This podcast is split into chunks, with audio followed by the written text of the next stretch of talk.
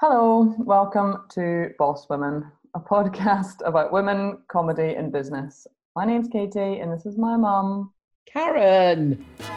Mama said there'll be days like this, there'll be days like this. Mama said, Mama said, Mama said, Mama said there'll be days like this, there'll be days like this. My mama said. Hello, mum. How are you? Oh, I'm all right. I've been very busy today about my health. The Oh God, yeah. doctor's surgery phoned me up because I'm a person at risk and asked me if um, if uh, it comes to it, do do you want resuscitated or do you want us to care for you? Yes, I want. yes. Why wouldn't I?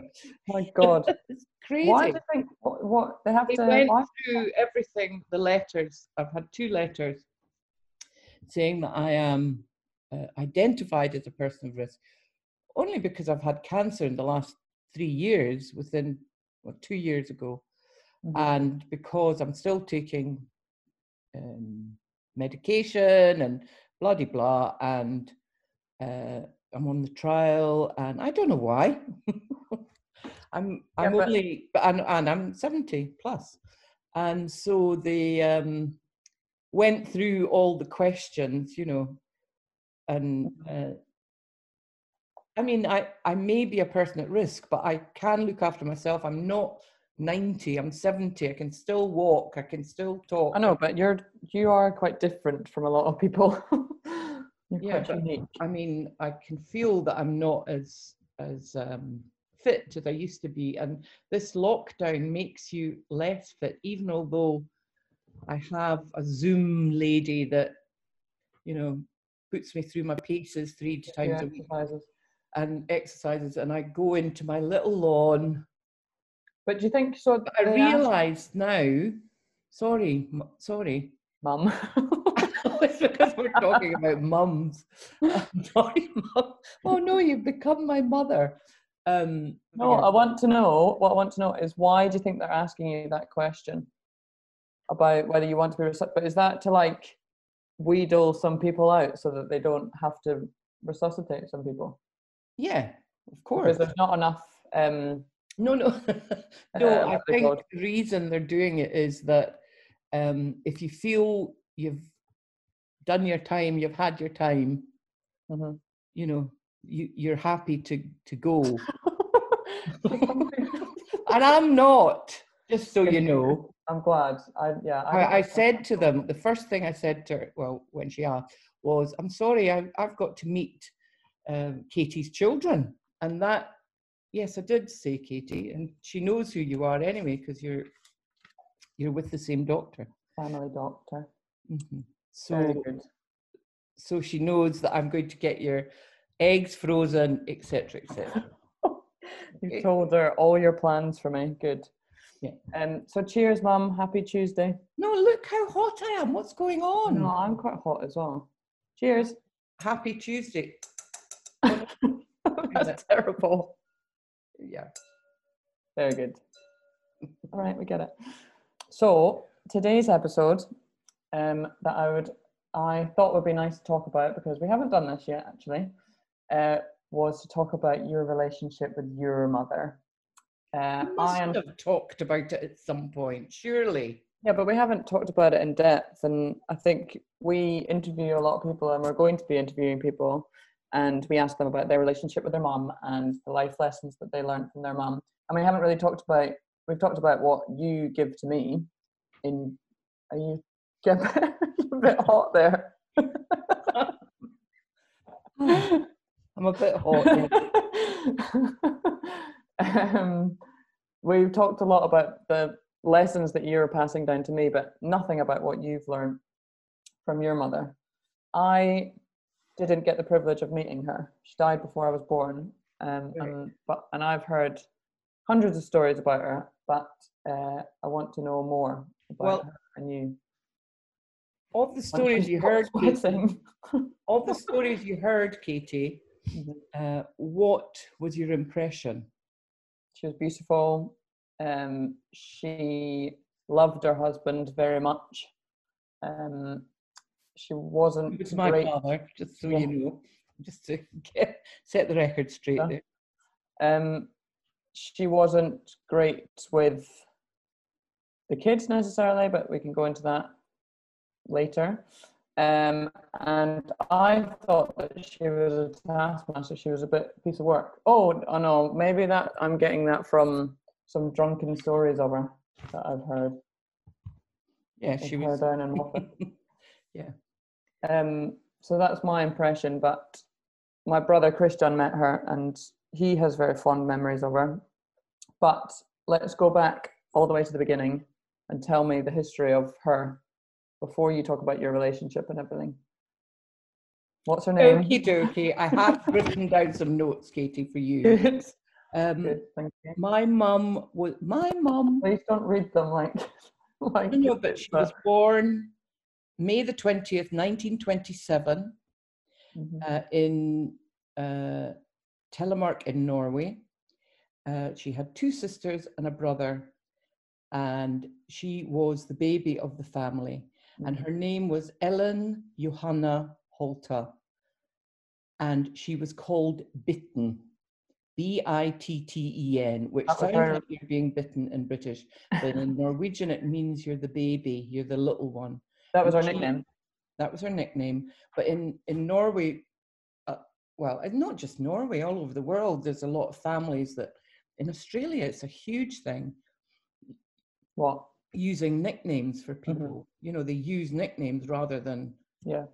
you know, like um, Tim Minchin calling me kicker. Hmm You know, it's crazy, but it's KK and I'm, you know, tough and rough and tough and bloody blah. Yeah. Uh, so, mum was called Bitten. Her sister was called Tula, but her real name was Ingeborg Sophia Holta.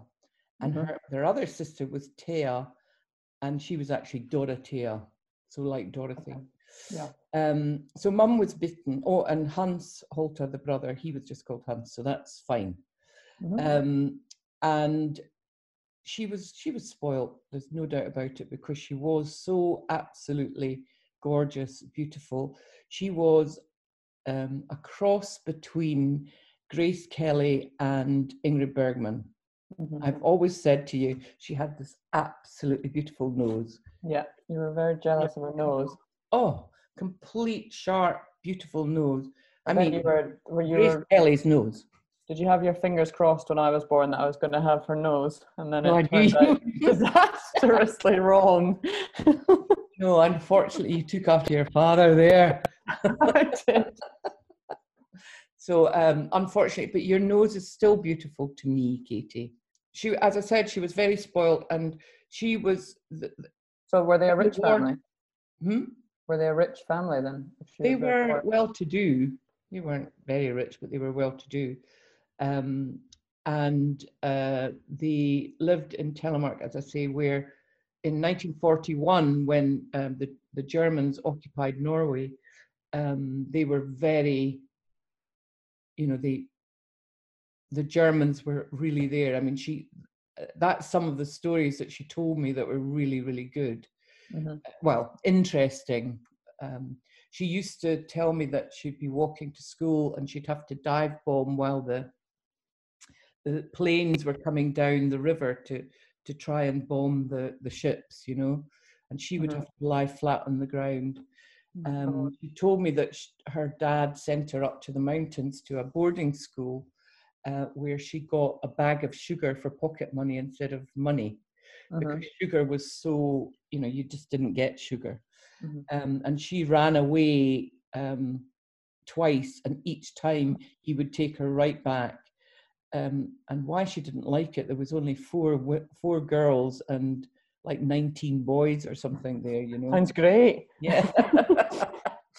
So um and then after the war well what actually happened was um there was a boy that she fell in love with on the other side of the river which Oh um, mum and dad did not approve of, or the family did not approve of, the family, the other family. Okay. And they decided to bring her, take her away to Edinburgh to become an au pair girl. Not Edinburgh, but to, yeah.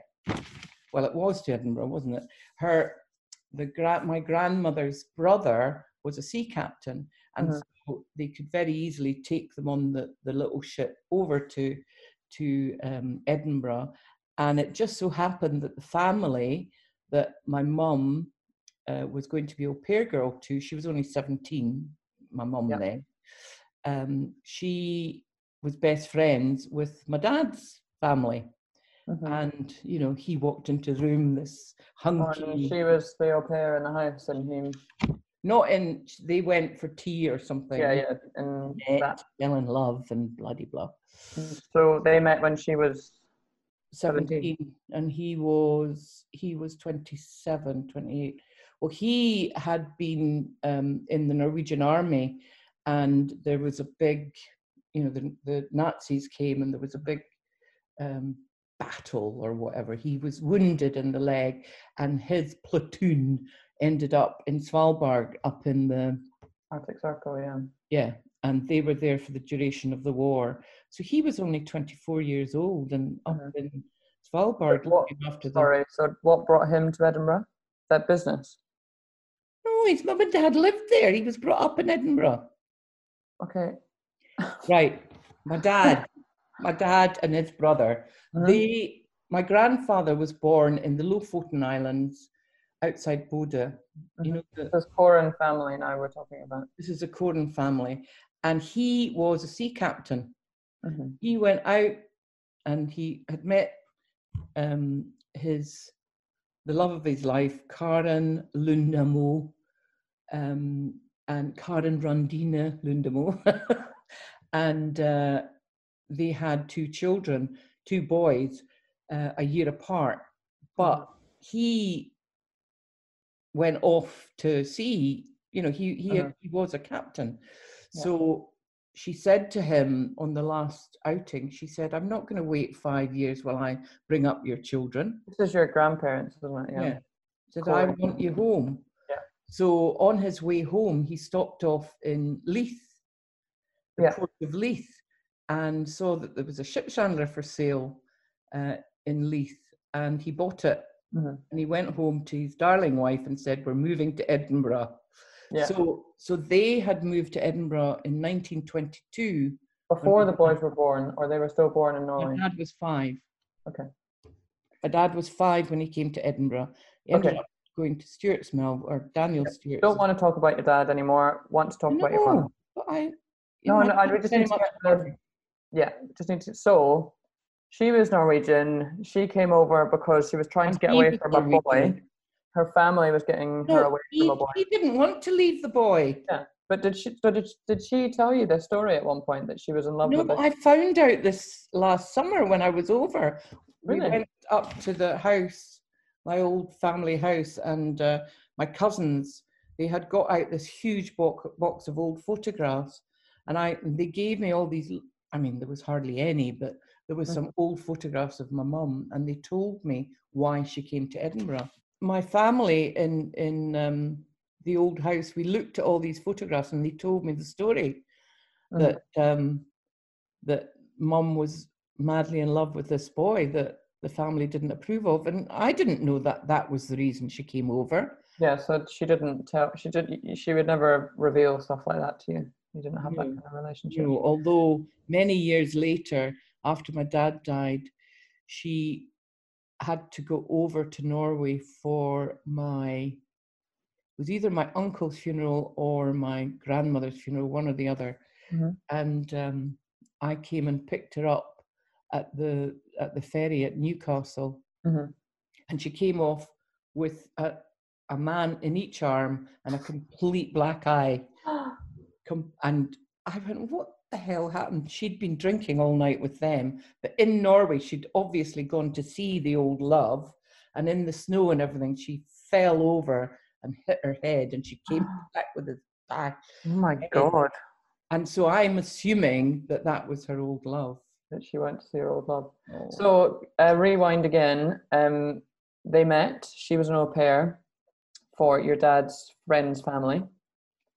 Yeah, um, and they married when she was just 19 and he was just going on 30. Mhm.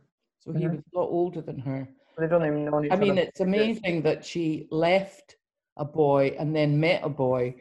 Mhm. Like, they, there was no stopping her. She was going to have Oh, a husband, whatever she happened. was beautiful and she was obviously very determined. Yeah, and uh, so they they got married in Telemark in Norway in the big old house. And uh, did her parents approve of your dad? absolutely they approved because he Did was they? from a very a very strong good family whose ancestors are all ministers and doctors and headmasters and you know like my mum's family is all Bloodline. sorry You had a good Yeah. bloodline. yeah so there's they my dad's family are all traditional uh, stock whereas mum's family were all working hard that made a lot of money you know in shipping and oil and forestry and Mhm. you know all that kind of thing so it was a, it was a it was a joining of two very good families And there's this most beautiful, beautiful photo of them on their wedding day. i know it's absolutely gorgeous she's, it's like she's draped. She, oh no, she's sitting down and he's standing up, and she's yes but it's like he's just holding her yeah, and looking over her it's and she's gazing up at him. It's absolutely stunning yeah, photo. with her beautiful nose And then obsessed with the nose. her nose is Um, and then they went on a honeymoon. and he had he was he was across in my eyes Mhm. he was across so you won't know these people robert mitchum and kirk douglas although he didn't Oh, have Kirk the Douglas. he didn't have the point.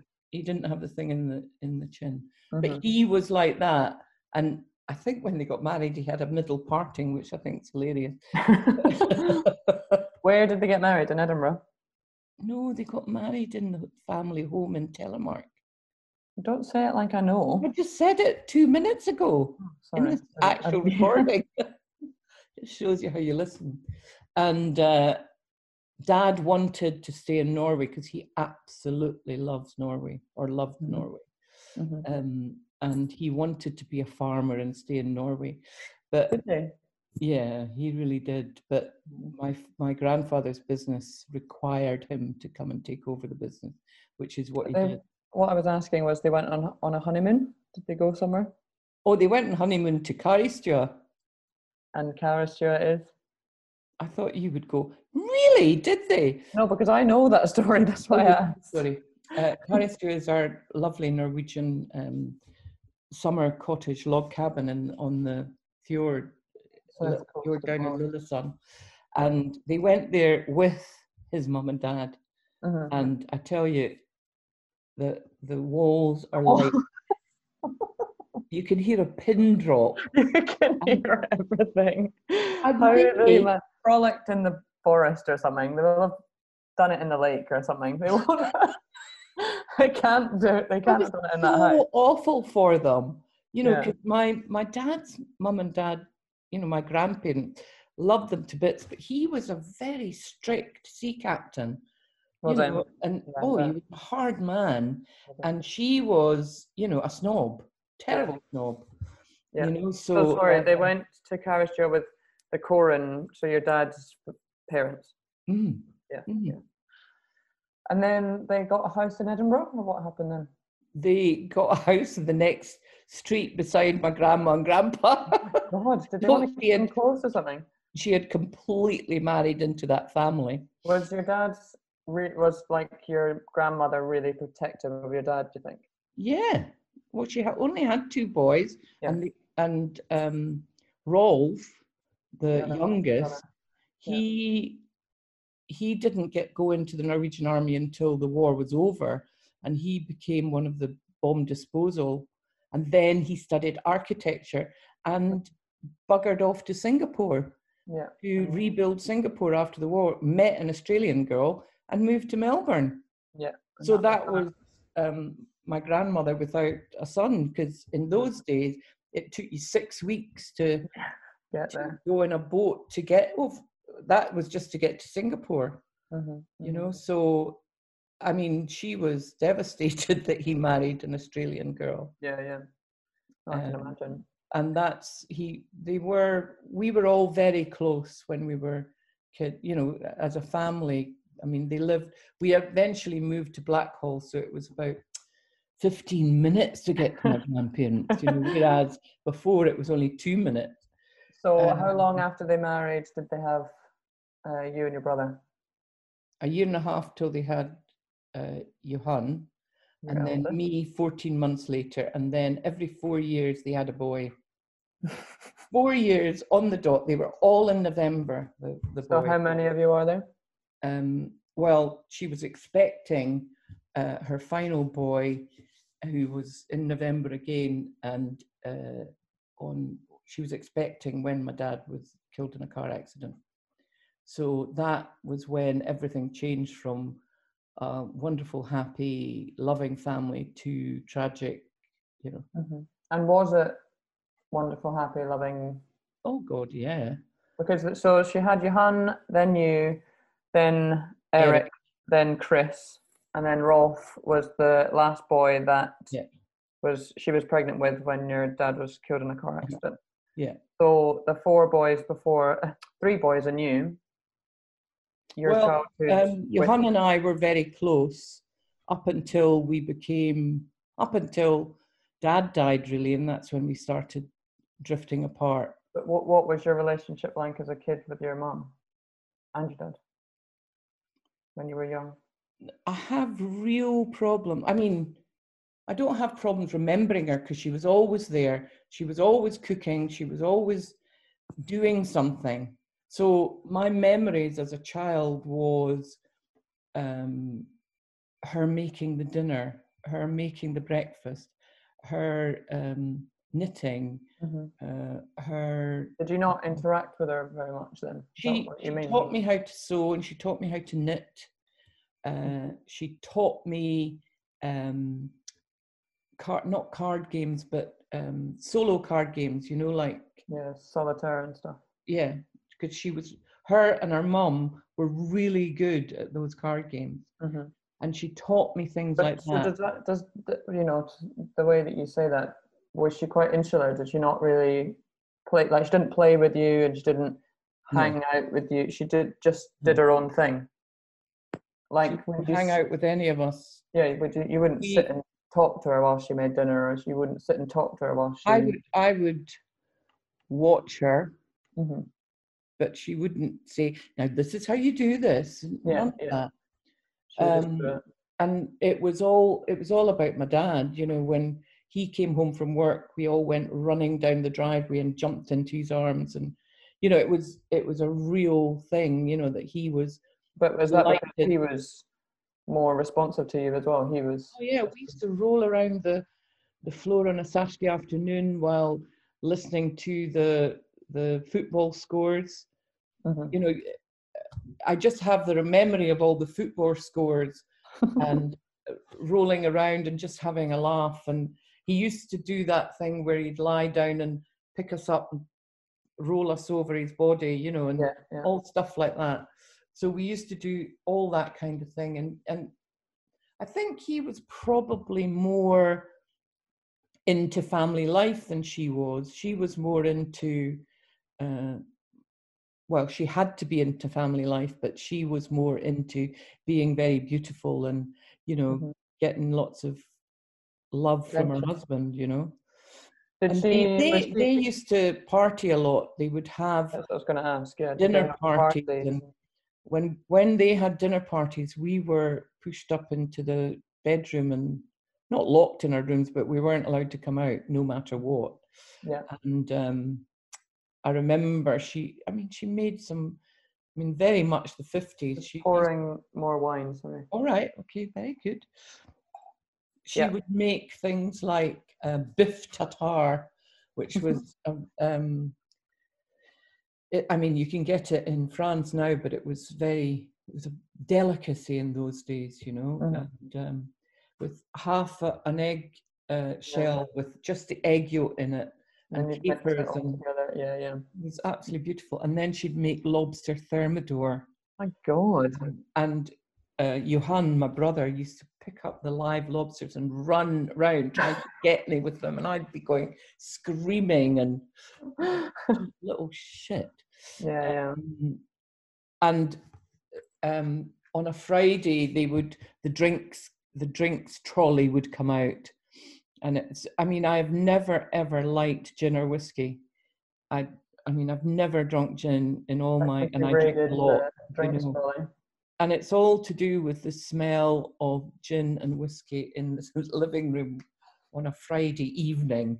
Mhm. And the other thing she used to do once or twice, I went to Maison Victor on a Friday at five o'clock or something. Mum would go to the hairdresser.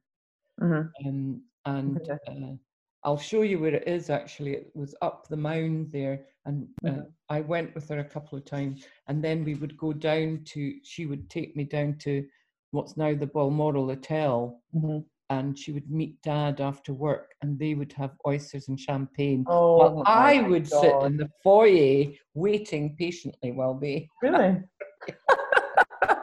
well, they had a romantic glass of champagne and oyster. Yeah. Oh my God, that's amazing. That is like the dream of what I think. Because what era was this? The 50s? Uh-huh, uh-huh. It just sounds. And they were incredibly romantic couple. And Were I. they like socialites, but not socialites? Oh, very much so. Very much so. Really? I mean, she. All the photos in those times, she just looked amazing. Mhm. So it was such a tragedy for her and everyone involved, but such a tragedy for her. Did they have a Mhm. lot of money then? Were they seen as upper class? Not upper class, no, uh, upper middle class. Middle, middle class, yeah. You know, I went to Mary Erskine's and, you know, Yeah, so they were doing all right. You went to. well, they were doing great. Mhm. But, you know, there, there could have been a lot better to come, I think. Was that from her family money or was that because of the business? No, because of the business. Really? family money came later. And we used to go every summer um, holidays, we would take the um, boat, the Fred Olsen liners from Newcastle over to Norway, Mhm. and uh, they would be in first class. Yeah. and they would they would end up at the captain's table for dinner and that whole era you know it's very much agatha christie you know Yeah. um poirot-esque um where they would be and i remember um they would put us to bed me and my brother and uh, i don't know what happened but him and i ran in our pajamas into the first class lounge while they were Hmm. having their cocktails or dinner or whatever and she Yeah. had, oh, come on, you know, taking us back to bed and behave and, you know. Yeah. Um, my mum was also, Sorry. My mum was also a very good um, fisher, fishing person. She was good fishing, going Oh, out. your your mum was. My mum was. All right. There was once I remember in Norway at uh, Carrie Stewart that she and my dad went out. She came back with 20 fish and he came back with one. Just Oh had the touch, you know. Yeah, yeah. So Wow. there was loads of great things about her, but of course, once dad had gone, you know, the it just became tough. Well, I just want to tough. touch on that briefly. So before we talk about what happened, is there any other stories you want to share about before the, the accident? I mean, mum came from a lovely family, and but they were all drinkers, you know, and and dad was a bit they, he was a bit of a drinker as well, you know, and and they all smoked, and it, it Mhm. was the fifties, you know. Just Yeah. think Mad Men, you know, Yeah, I know. I love it. and and that look, you know, she her clothes. That's what I was going to ask you. What was her wardrobe Oh, like? she had amazing clothes, and there was things that happened that you know, I just used to, I used to watch her in admiration. I mean, Mhm. that's why we didn't have a relationship. I just used to go, "Oh my God, you look gorgeous," and Mhm. you know, watch her dressing go out and stuff like that. You know, Is the the mink thing that I wore to your seventieth? Is that your grandmother's or, or hers? no, I think that was hers. Um, but I've got another. I think I've still got it. A beautiful suit. It was an oatmeal suit with a big fur collar that came right down to your waist, and Wow. huge big pockets, and a straight skirt with a big split Wow. up the back. You know, I mean, she was sensational in in the Mhm. you know in those days Yeah. and it was just such a shame for her that her whole her, her whole um World.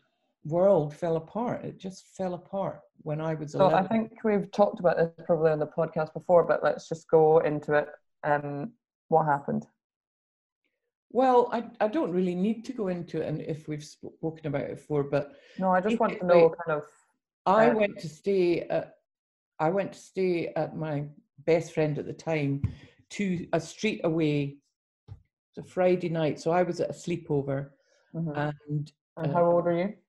I was 11. And dad uh, had been at my uncle, um, my uncle Finn, who he had grown up with. Mhm. So there was Rolf, his brother, and Finn and him that were as close. They were all because Finn's mother died at, at birth. So Yes. my grandma became his mum, really. Yeah. And so he was the Norwegian consul general in Glasgow.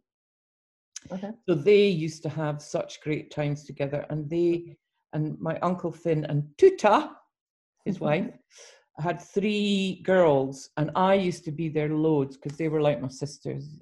Yeah. And he they, he was there from something like fifty eight to sixty two, Mhm. and in nineteen sixty one, my dad uh, was went to theirs. Now he either had a cup of tea or a drink. Who the hell knows? Mhm. I suspect he probably had Some alcohol in his know. system, yeah. But Um, it was a time of no seatbelts and no laws against drinking. So Yeah, and he drove in the A8 at the time, wasn't the M8 A8, and um, he, I, I mean, I found this out uh, later in time that Mum and him had had a bit of a row because she was pregnant with Rolf, and she and he said, "Why don't I stay here and we'll meet in Glasgow tomorrow?" Because they were going to a cocktail party um, in Drossan the night, next Mhm. night. And she went, No, I want you home. I want you to come home. And he did, and he didn't get home. oh, And God. My think- brother came to get me in the morning and took me home. old brother. Eric, the one just Oh. below me. And I came home and I still didn't, never knew, had no idea. Um, and Chris was four, Mhm. and Chris was running up and down the sitting room going, Daddy's been in a car crash, Daddy's been in a car crash. God. And the doorbell went, and I went to the door, and it was the Sunday Mail or the Sunday Mirror or a reporter anyway. And he went, Have you got anything to say? And, and I went and said, He said that to an 11 year old child. Yeah. And I, I went God. to my mum, I said, said, tell them to go away. And I said, you have to go away and shut the door. And then my uncle Finn and Tuta arrived and she just grabbed me and hugged me. And my uncle put his hand on my shoulder really tightly. And I knew. They didn't say a thing. I just knew. Oh, it makes you want to cry. That's just horrific. but that and then my grandma my my my um dad's mum Mhm. of course was so upset that rolf was in australia and now and we sat in Your dad's brother, Rolf, yeah yeah try and be make some sense of this. sorry and i sat on my grandma's knee and cried and cried and when i think about it now because that's the way they spoke she said god wanted it this way this is how, and i just went it's the last time i ever ever thought about god or had any belief in a god. What a load of nonsense. Yeah, what a load of shit. and uh yeah. Sorry, so that was your your dad's mum said that to you. yeah i just sat on her knee and and i can't remember how awful it was for her and my grandfather but my grandfather died two years later so it was you know the, the Yeah. business was imploding and Yeah. know. and Um, so just talk about your mum then. I mean, and my mum, her mum, who also liked to drink, came over Mhm. and they spent their sorrow time together drinking and falling over and How long was she there for? Her mum. I've no idea. She was there quite a long time, I think. She was maybe there for six months. I don't know. She was there a long time. Yeah, so it was like a long My time. and I was angry by this time, and I got angrier and angrier, and my anger kept going because, and I didn't, I didn't understand what was going on. I didn't understand. Um, Mm. Well, actually, and now that I'm thinking about it, my dad died on the 24th of April, and in July or August, Mhm. we went to Norway. And in 10 days' time, mum. oh, so it is, yeah. 14th of April today. And I went, mum had a Ford Popular car, a little white car that dad had given her. And we drove down to Newcastle, went on a boat to Denmark, drove up Denmark and got the ferry over to Kristiansand. Mhm. And I'm not sure if it was just me and her or if any of the other kids. I've no idea. I only know that I spent the night with my mother uh, in this hotel in Denmark, and she was pregnant with with Rolf, Rolf. of course, and um, she had him in November, so she was six, six or seven months or whatever she was. Mhm. And I do remember that that's the closest I ever felt with her because I slept in the same bed with her that night. Really? And So you were that you were 11 then? uh-huh. but that is the closest I ever felt to her, and apart from the year before she died when she was dying of cancer. Mhm, mhm. so the year she was dying of cancer, I was very close to her. I mean, I was always close to her, but I was always trying to help her, and I was always trying to make things better for her, and nothing I could do could make it better for her. I was So, um, fighting a losing battle with her. so as you say, it all changed then, and I mean, let's not go into too much detail because we've gone pretty deep already. But um, Well, I ran away when I was. how was she? So that was you were 11 when it happened, Mhm. and how was she for the next few years for your teenager? I mean, becoming a teenager without a dad and going through puberty with a mom. Well, that's exactly what I thought. I thought, hang on a minute. What about me? You've gone off and left me, and I'm just about to go into puberty. Mhm. Um, and um, my mum was coping best she can, she could, um, which wasn't very well. And I was angry. Mhm. I was angry a lot of the time, but I know I helped the boys. I used to uh, look after Rolf, change his, his nappies, and make the dinner, and you know, spaghetti. Oh, yeah, he died in the stuff like. April. He died in the April, and Rolf was born in the November. Yeah. Yeah. Yeah. So, but it just became like a second mum to the. but it just became too much as I got older. And Mhm. once I left school, which I left on the Christmas, I was 16 in the January, and I, I left when I was 15, just before my before my 16th birthday. I left God, school. really? God. I left school, and the headmistress said, "Well, we can't we can't say we're sorry to see you go." Oh my God. Can I just ask, because this is not, isn't something that I've asked you before, but what was, say, from 14 to that point, or 13 to that point at 15 when you left school? What were your days like? You went to school, and then what would happen in the evening when you came home? I'd probably go out and do my homework. You know, I Mm. wasn't a complete cow. I'm expecting you to say But that. I was, I cared about going out dancing. I used to go to bungees and the Gamp. And I mean, I went into a pub when I was 13, Mhm.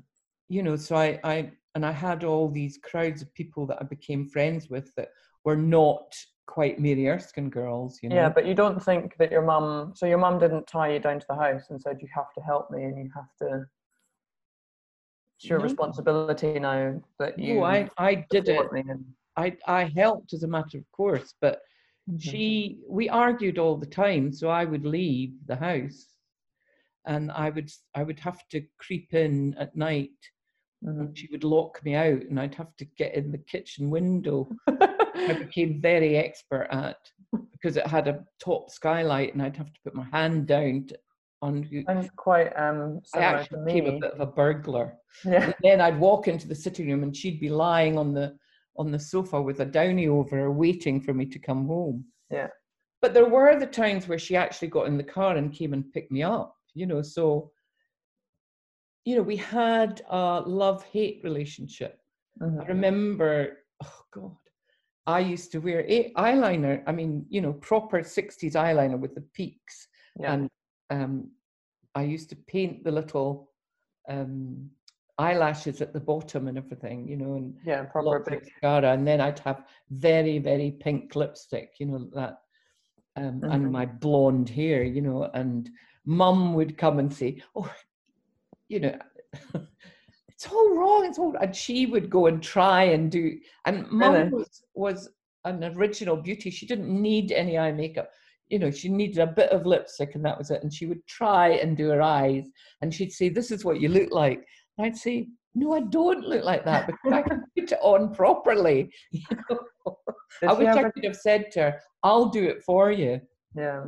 Did she ever I ever remember once say, when we were having this argument, I I pulled the door, it slammed the door behind me, and it was a glass door, and it, the whole thing shattered.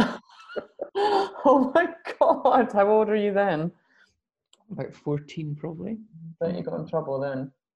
Yeah, I mean, but also we would fight so much. I remember she had a pair of scissors at my throat once that, you know, I mean, we fought so badly.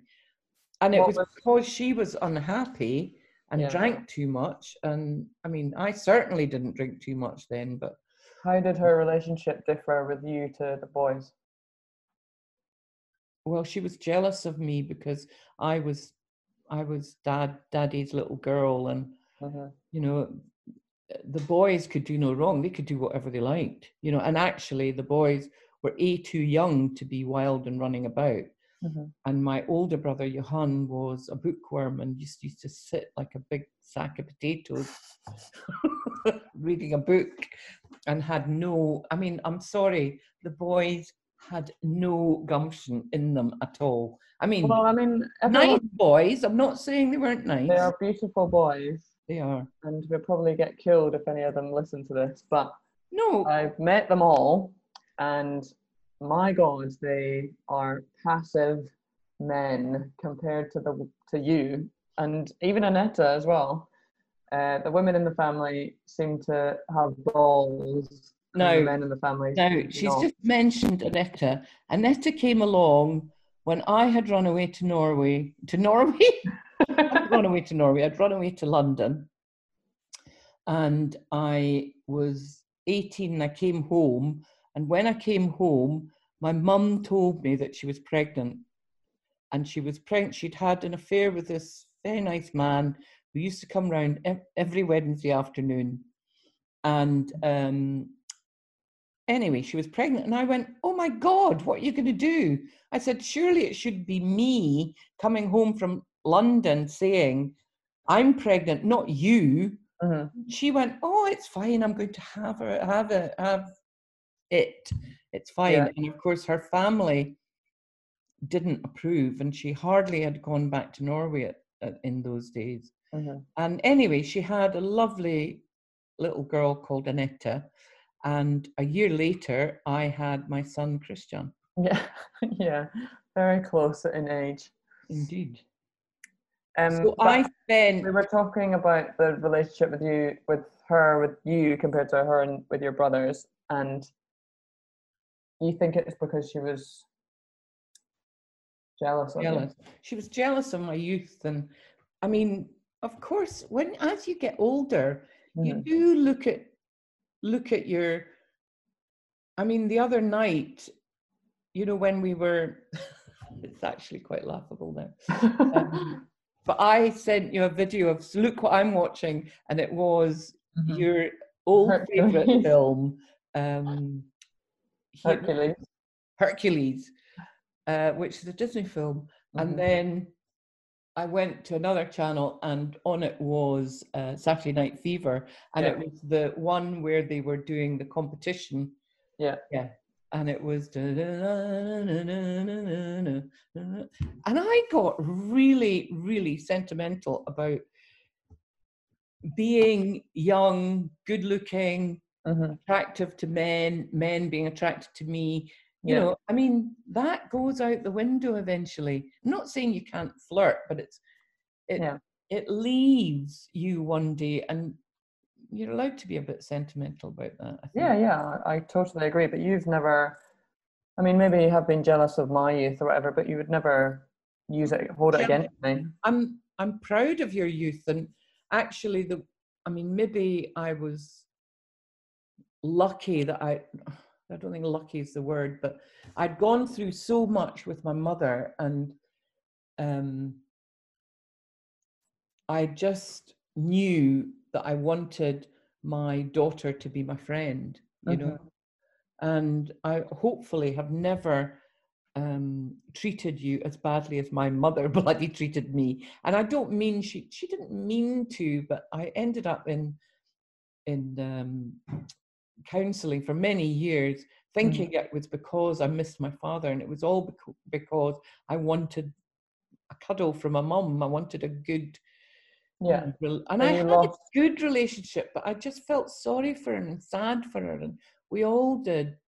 But she wasn't the type that could pick herself up and go out and live. Mhm. So after you became an adult, say you had Christian when you were 19, you'd run away to I was London. an adult by the time I that. was Christian, definitely. Yeah, but you'd run away before then, and then you came back, had Christian, you found your own houses and everything in Edinburgh, you were living here. What was your relationship like with your mum as an adult? It was it was lovely, except she was sad and pathetic. She was always she was drinking. She was Mhm. drinking all the time. And Did that ever Uh, there you was one thing I actually. Sorry. Did that ever make you worried about your relationship with drink? Absolutely, but I know I don't have the same relationship with drink. Yeah, good. A little bit, but not as much as her. Mhm. But One of the things that she was really, really good at was embroidering, Oh yeah, yeah. and she um, had found this old Norwegian tapestries book, and Mhm. she she actually drew them onto squared grid line paper Mhm. notebook and she drew it all and then transferred that to cross stitch. Yeah, and they were like huge, weren't they? They were really, they they were were like- bigger than the A1. No, what do you call the well, they're like um, they're like 1.5 meters squared, aren't they? Or Yeah. two meters squared. And and in her lifetime, she sewed probably about 20 of them. And during those times, that was when I saw her at her calmest and mm. her serenest and Yeah, peace. yeah she she honestly she sold some of them and she got terrible money for them i mean when you think it took her maybe a year nine months to a year to Mhm. make one Mm. you know So do you think that she was actually an introvert then? Do you think that she enjoyed that peace, that downtime, that reflection time of of embroidering and being on her own, considering that she never, you know, she didn't want to interact with you while she was doing it and blah blah blah. no. It sounds like she was an introvert. So my question is, where the hell do you get your extrovertism from father absolutely from my father but that's not true that she would if if she she liked to party when she was younger and when I know, but-. But do you, I mean, I would say that I would be quite like that. yeah yeah I am quite I am definitely an introvert, but when we're partying I'm having a good time and I like and I'm a very sociable person. Yeah But Yeah. I when I have downtime I enjoy it and I like to be in my own head sometimes. i Where, think and I would think that some of the boys are like that as well. Your brothers. yeah yeah then Like your brothers are more like your mum and you are more like your dad. Yeah, yeah. Um, yeah, I think you're right. I mean, my brothers are just so not like me. Mm, no, At they're all. so not like you. and and the lack of common sense in Johan and Rolf, for example, is incredible. However, having said that, Rolf is now not nowhere near as bad as. I know, but despite all that, they're charming in their own way, aren't they? Oh, they're lovely. Yeah, they really are. Um, now, just go going back to your mum. Tell me about how your relationship progressed as you got um, older. Because what I wanted to ask was that did she ever know anything about Gilded Balloon? Did she know that you started your own business? no, not a thing. It happened. It happened a year after she died. She died Really? in in. Uh, she died in uh, December 1984. 80, 1984 was probably the worst year of my life. She died in December 1984, and 1985, I started um, McNally's um, Mhm. putting on stuff, and 1986 was Gilded Balloon. And actually, it's a terrible thing to say, but when my mum died, that's when I got my freedom because I had all my life bringing up Christian and my son. Mhm. Um, that was absolutely fine, but I wanted my mum to be okay. Mhm. It was really important to me, and it occupied my time. And the fact was, my mum wasn't. I I am a mixture of my mum and my dad, completely. And my mum was an over emotional. Um, she was great at cooking, great at baking, all that, and great, you know, crafts and, you know, really talented. But Mm. as far as getting up and going out and doing something, other than asking the butcher, the baker, the candlestick maker for credit, uh, Flirting with them, mean? She all very time. good at flirting. Yes, she was, and she was also good at in, in when she was in her drinking days. She would always take something and put it in her pocket. you She know. would steal. Is that what you mean? Yeah, I have. I think that's something that you've learned from her. No, I, I don't know what you're talking about. I hope you're not talking about these Disney characters I got for you. I am. That's exactly what I'm talking about. from Euro Disney. Um, well, they were very expensive. Well, you just shouldn't have nicked them or bought them. um, I bought No, Snow White. What more do you want? you said that 1984 was the worst year of your life. Yeah. Why? Why? Because um, was diagnosed, but she hadn't. Oh, sh- she told me in. Uh,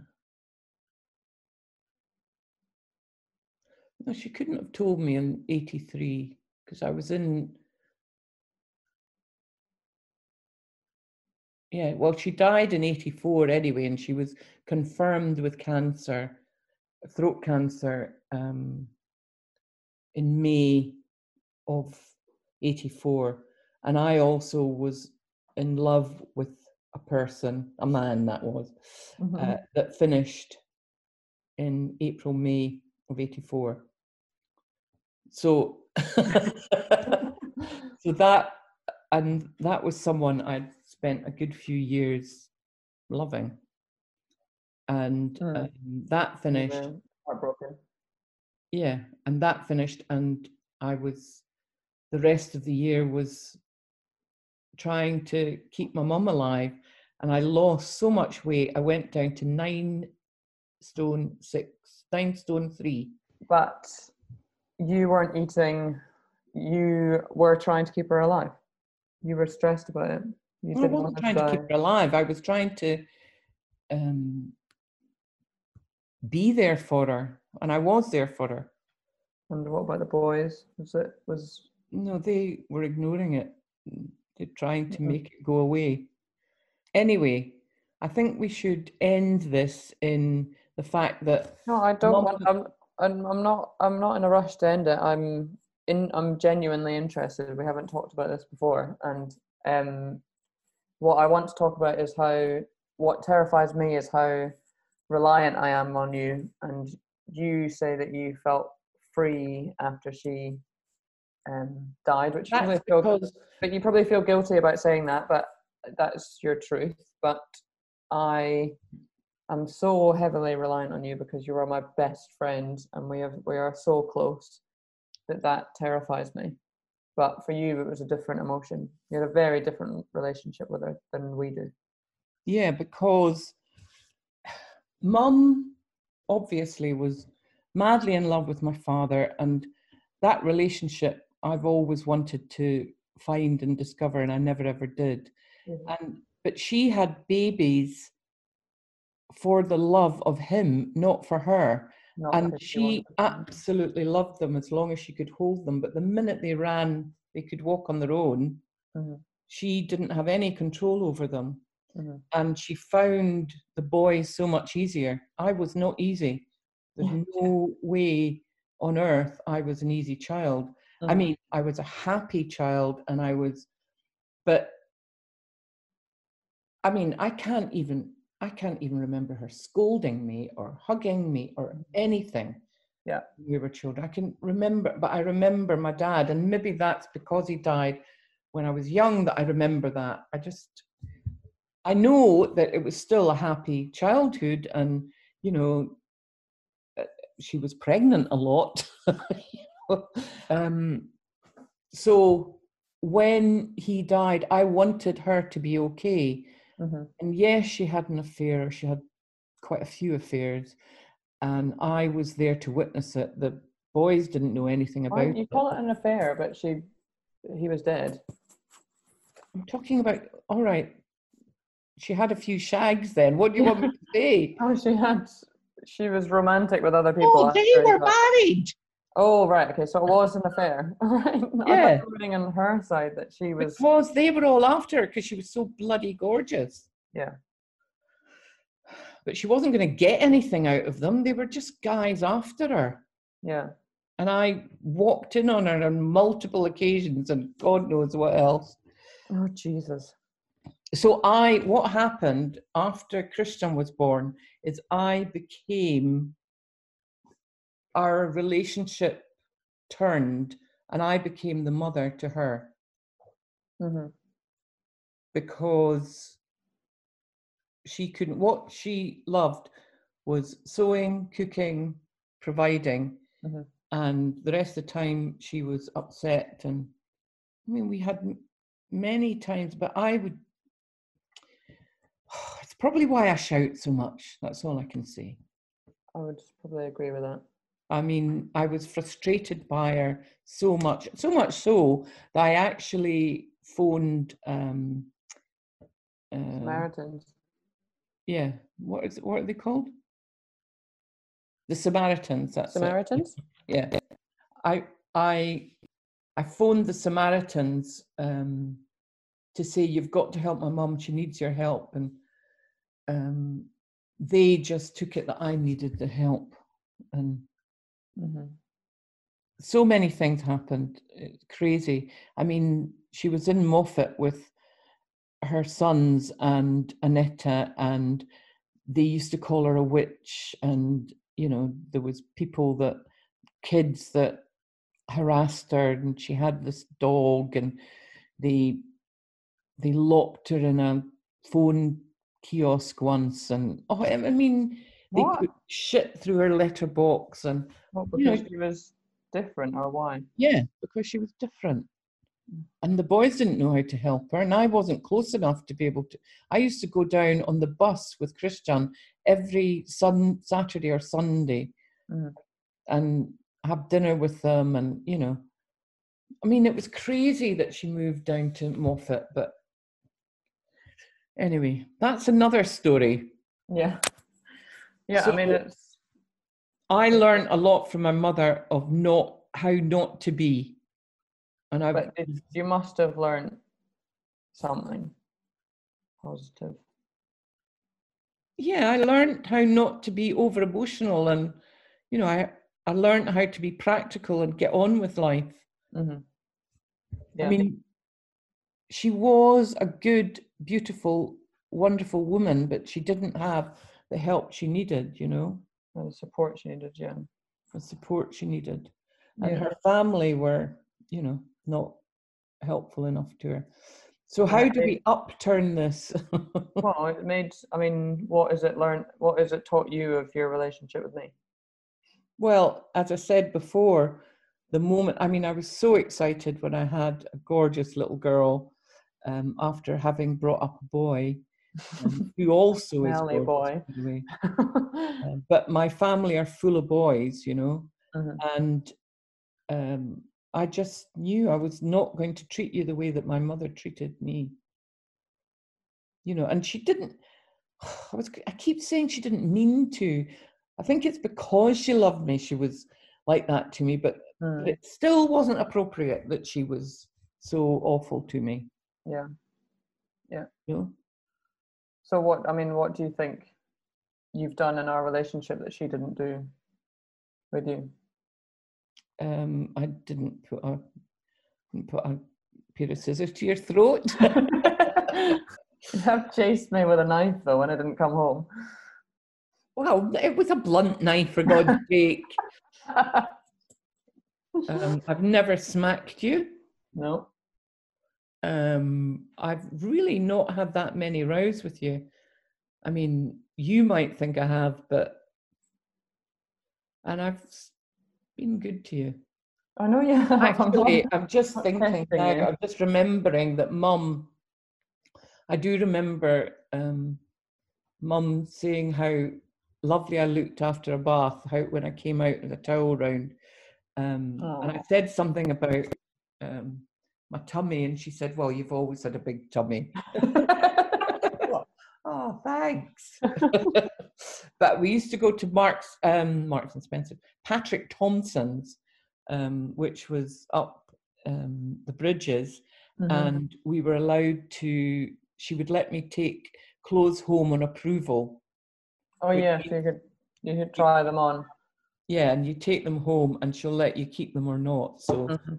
I mean, you know, things like that. that so, you know, it wasn't all bad. Yeah. But I did when I was 14 or 15, I wanted to go out partying, and I, I actually took this uh, chain and gold cross and took it to the pawn shop to Mhm. get money to go out. How much did you get? I don't know, five and five bob or something. five Um, I don't. My mum was so upset that I did that. Well, for me, I mean, I adore you. I think you're a wonderful mum, and I'm very glad that we have the relationship that we have. But I would have liked to have met your mum. I wish you had met her as well. You might have made her a wee bit happier. I think Christian made her happy. She always said that Christian's not deaf. What are you talking about? My not deaf. Uh, no, Really? clearly he's he was diagnosed deaf at four years old. He's definitely deaf. I know. She had six children and they were all had to be perfect, you know. So, oh, it's just. Well, But I learned a lot. Uh, well, you wouldn't be you without your mum, would you? no, and um, still, I mean, I still dream about her. Do you get emotional thinking about her? Um, yeah, but if if I got any affection from her as an adult, I had to give her the hug to get any hugs back. What was know? it like when she died? You Oh, know, that's a long story. God Almighty. I no, but just in as a brief statement, how did you feel?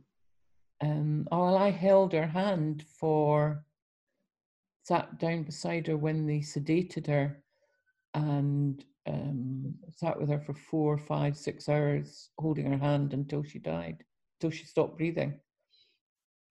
Because when I came And into the room, sounds, from that statement, it sounds like you were pretty close. You were the only one that was there that was with her when she died. yeah, I was the only one there. hmm But that's what I mean. Of course, we were close, but I wanted her to be happier, and I couldn't make her happy. I did everything, to, and that's what I mean. That's why um, I became free when she died. But you don't know how she Because- felt about you ultimately. You don't know how she felt about you. Oh, I, I know she loved me, but she yeah, of course you know that she loved you, but you don't know. You know, you think that you were the one that wanted to hug her. It might have not been like that. It might be that she wanted you to hug her. No, but she was bloody always emotional and angry and about how life had treated her, you know. Oh. And and, And she did have a few chip things that happened to Yeah. but the thing is, you have to be strong and get up and get on with it, and you know. Yeah. And this ring, And that ring was the ring she had on when she died. The ring that Katie has now got on her right third finger from the left. your right married finger. Anyway, um, and it's a ruby and diamond ring, which is lovely. Looks like you've lost a diamond in there. You haven't, have you? No. No, Um, and I, I obviously wore it for years, and my Yeah. finger swole up, and I had to get it cut off. So I had it reshaped for yeah. I mean, I can't, I can't get it off. So, Good. um, oh yeah, this is a podcast, so it, nobody can see that, so that's good. Um, right. Well, uh, you've just had an email notification. We've gone over an hour and fifteen minutes. Um, And there will be a bit of editing in this, I feel. editing. Any last words on your relationship with your? Um, yeah, I miss my mom a lot, but uh, she didn't want to be happy the last years of her life, so she wasn't. hmm So it was very sad. And uh, And you won't be making the same mistakes that she did.